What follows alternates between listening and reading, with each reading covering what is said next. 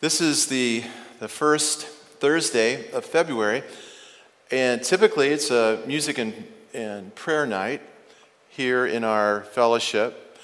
And what we uh, are going to be doing this year, instead of having the first Thursday given exclusively to music and prayer, they'll be rather occasional throughout the year in 2021. But uh, this is a very unique gathering because, as has already been mentioned by Pastor Ryan, we are anticipating already the season of Lent. And we are taking the next two Thursdays, this week and then next week, to really what I, we're calling a, a series in preparation for Lent. Sometimes we find a very important season of our life just right upon us and we haven't really prepared for it. And what we want to do tonight and next week is take some time just to consider some spiritual practices that we feel will add great meaning to the season of Lent. What is Lent? Well, it's, it's on the church calendar every year. It's a, a season about six weeks prior to Easter. This year it's February 17th to April 1st, which is Maundy, Thursday, the day before Good Friday. And in this six plus week period, it's a time to uh, really draw near to the Lord. A part of it is, is really looking at denying oneself uh, certain things and, and seeking the Lord in a more, I, I think, specific way. And so uh, we are really excited about this because of the invitation that we have from the Lord to draw near to Him. And so tonight we're going to be looking at the spiritual discipline of prayer. And I think all of us have some conception of what prayer is, and we're going to talk about that. And, and perhaps it will just be a reinforcement to things that you have learned in your spiritual journey. For others, it could be some new information that we hope you will find helpful. Next week, we're going to be looking specifically at the spiritual discipline of fasting. What is fasting? What isn't fasting? What did Jesus say about fasting? Is fasting still for, uh, for 2021, the 21st century? Is it? And so we're going to look at that just a little bit starting next week.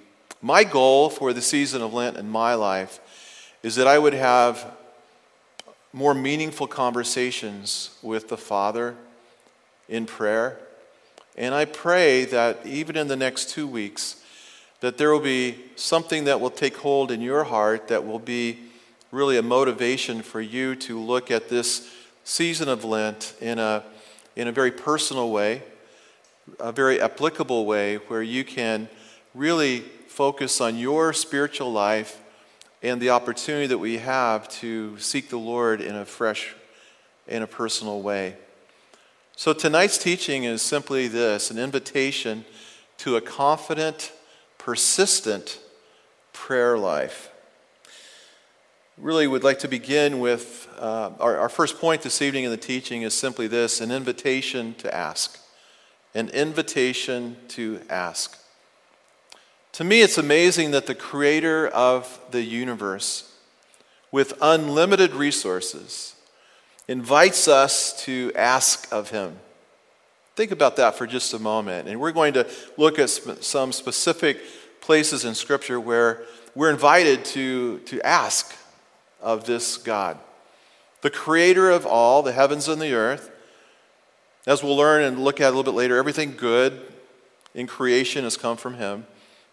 So, bountiful resources, and he invites us to ask for his help, ask in a time of need, ask in a in a maybe a, a dream or vision that we have for our life that hasn't happened yet. But we have this invitation to ask of God. There are several stories in Scripture we could look at that illustrate this truth. One such story is found in the Older Testament in a book called First Kings. First and Second Kings, really, it's an amazing read because it's a story of kings of Israel and then in time kings of Judah, and hearing their stories. What kings did well, what kings uh, didn't do things so well, and just how leadership in a nation uh, responded to that opportunity that they had to lead uh, a, a growing, vibrant nation. In 1 Kings, in the portion of scripture we're going to look at first, King David has just died, and his son Solomon is just on the precipice of becoming the king of Israel. The, really, just the, the third king. There was King Saul, King David, and now there will be King Solomon.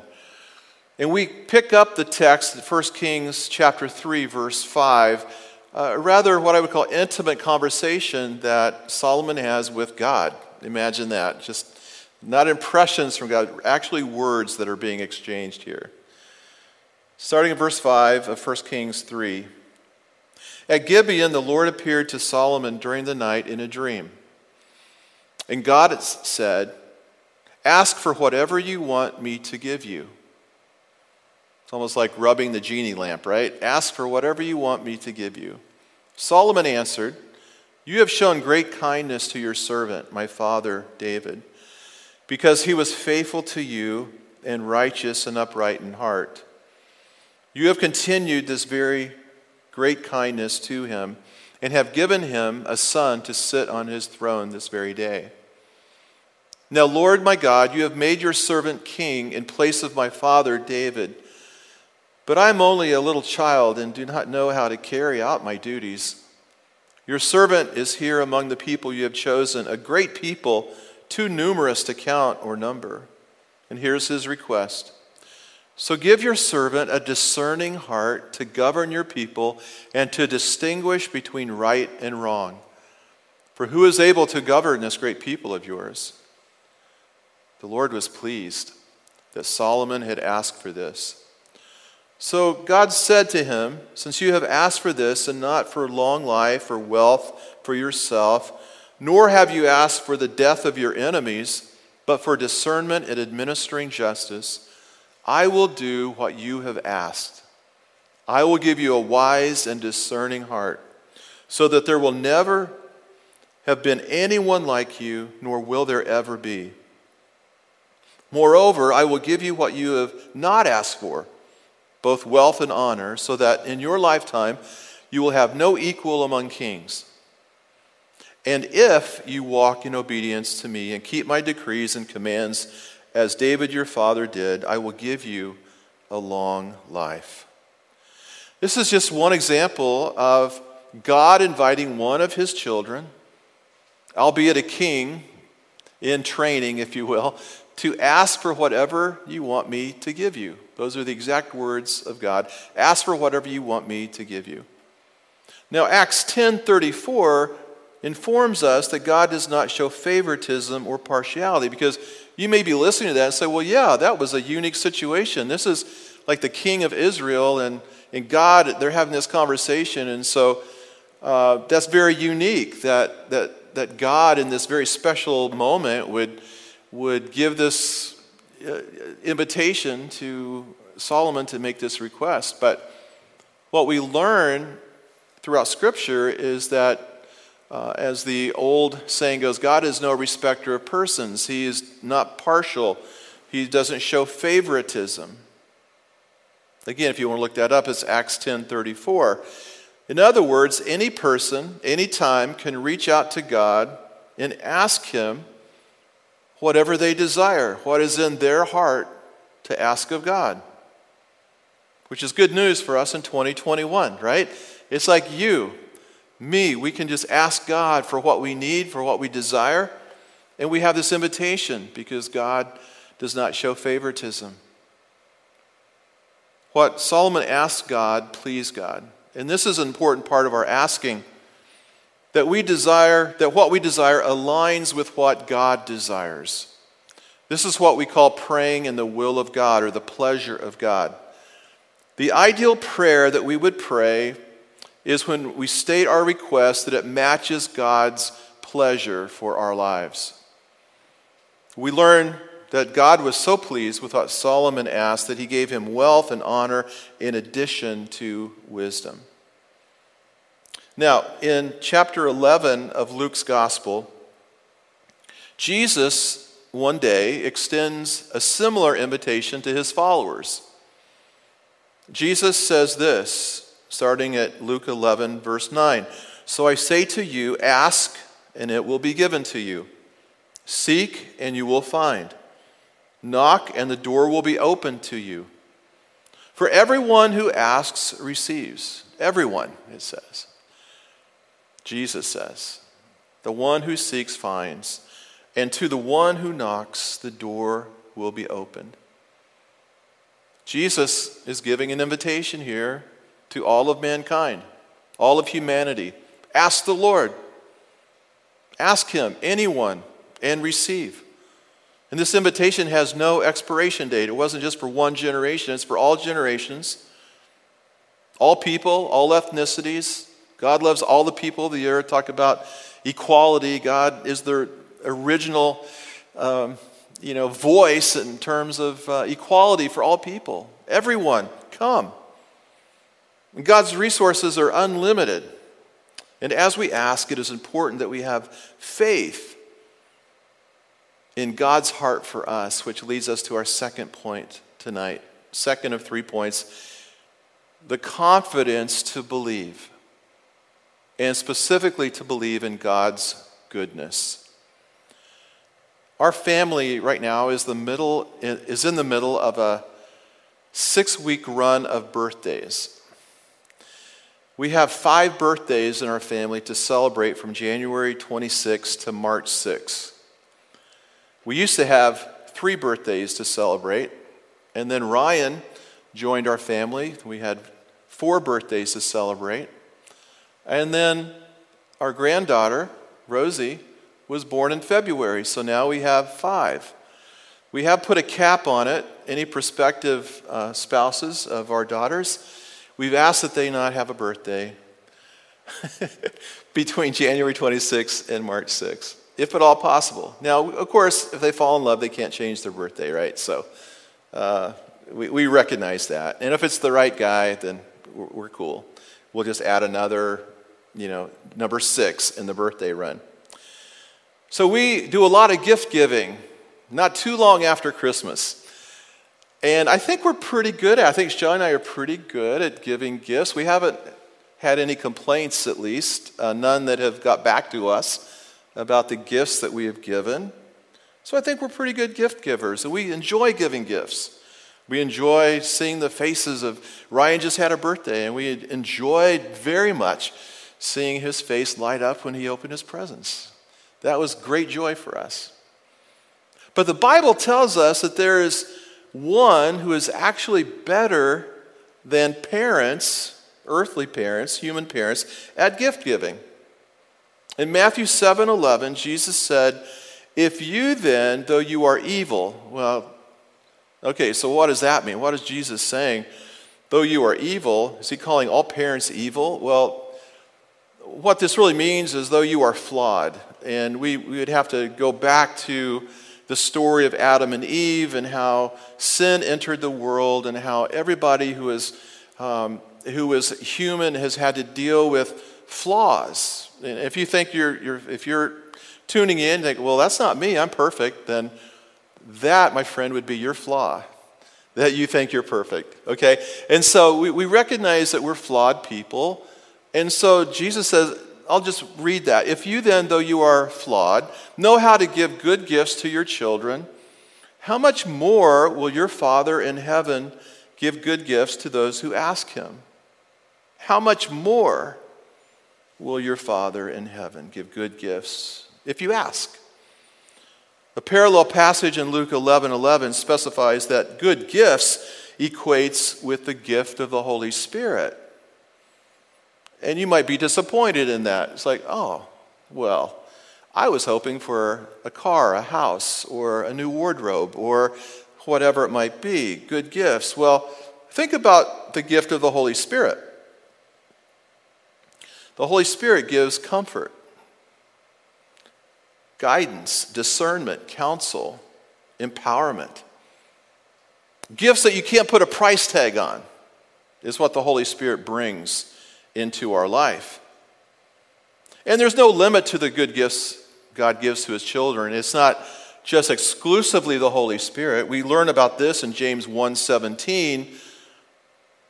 The half-brother of Jesus, James writes this: "Every good and perfect gift is from above, coming down from the Father of the heavenly lights, who does not change like shifting shadows. Everything good in our life, everything that we would consider a perfect gift, is from God the Father. This perfect Father, everything good, which includes the Holy Spirit, but it's not limited to the Holy Spirit in our life. The unchanging giver of good and perfect gifts, this is our God. And we can have supreme confidence that as we respond to the invitation to ask, it is in His good heart to lavish us with the best of gifts, gifts that will not decay. So we've established that God is good and desires to bless His children, but could there be an action beyond this on our part, beyond faith, that could move the heart of God to help us? So it's one thing to have faith in God to help us, but could there be another kind of intangible that we can learn about from Scripture that would inform us in terms of our prayer life?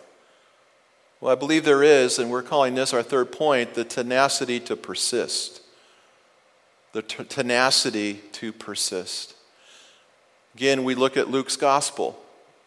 And Luke shares two stories that Jesus told that instruct us about prayer and specifically the importance of not giving up.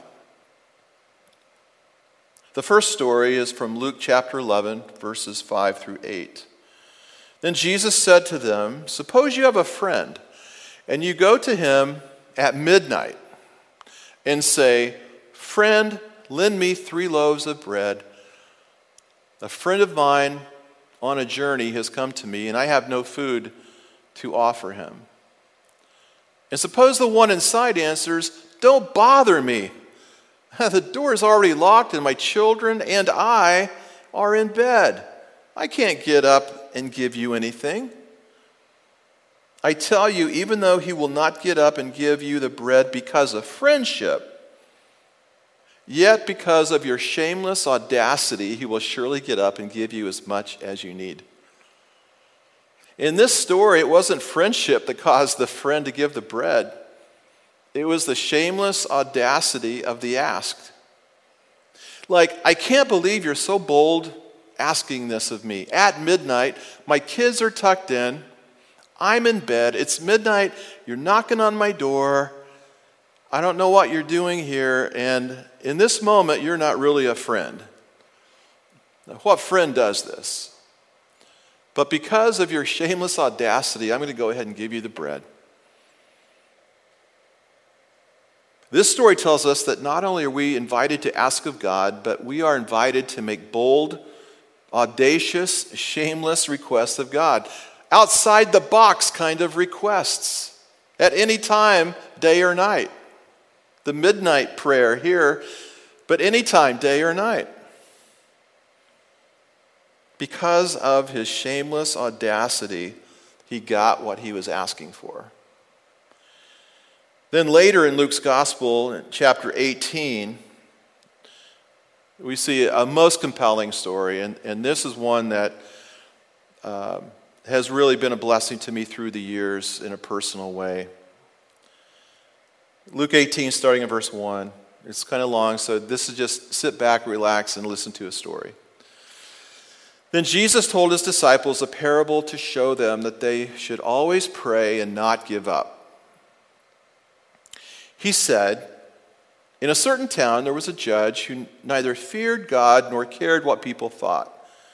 And there was a widow in that town who kept coming to him with the plea, Grant me justice against my adversary. For some time he refused. But finally he said to himself, Even though I don't fear God or care what people think, yet because this widow keeps bothering me, I will see that she gets justice so that she won't eventually come and attack me. And the Lord said, Listen to what the unjust judge says. And will not God bring about justice for his chosen ones who cry out to him day and night? Will he keep putting them off? I tell you, he will see that they get justice and quickly.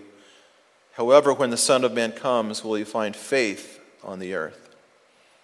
The widow, she kept coming and coming and coming. And she kept asking and asking and asking some more, literally wearing down the judge.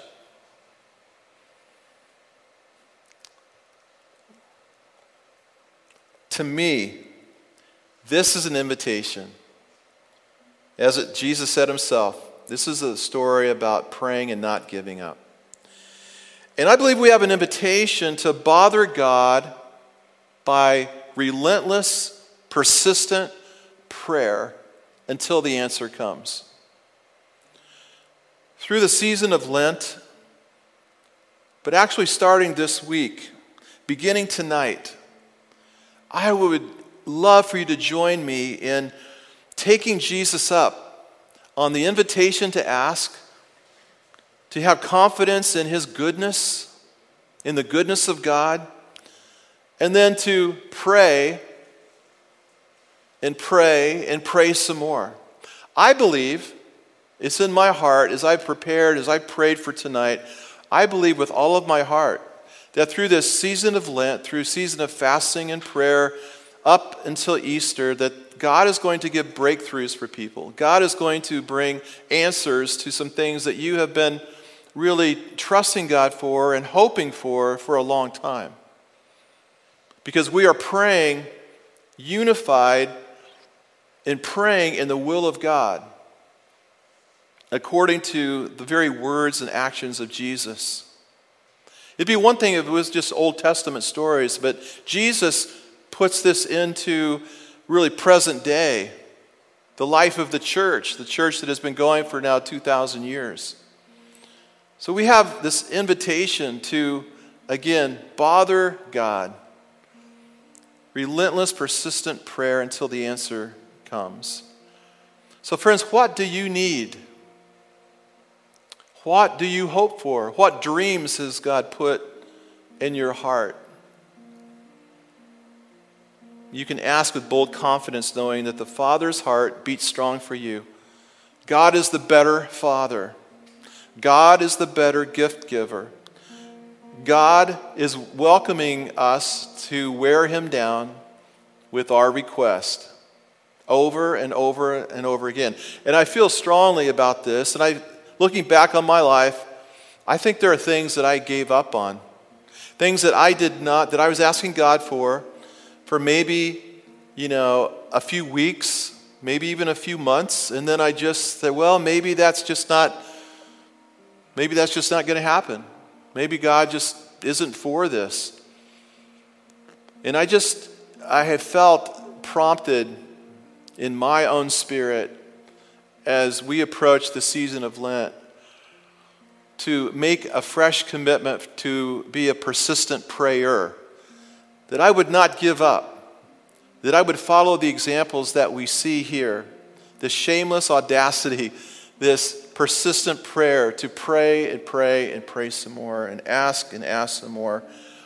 And in His time, I believe we'll see some things happen that have not happened yet in our life, in our family life, in the life of our church, in, in the city of Boston. So, starting tonight, let's keep asking until Easter. And then we'll ask some more after Easter, of course, but for this special season of Lent. To test God in these promises, to be a pest if you will. I get the sense that God can't resist such persistence from the children that He loves so, so very much.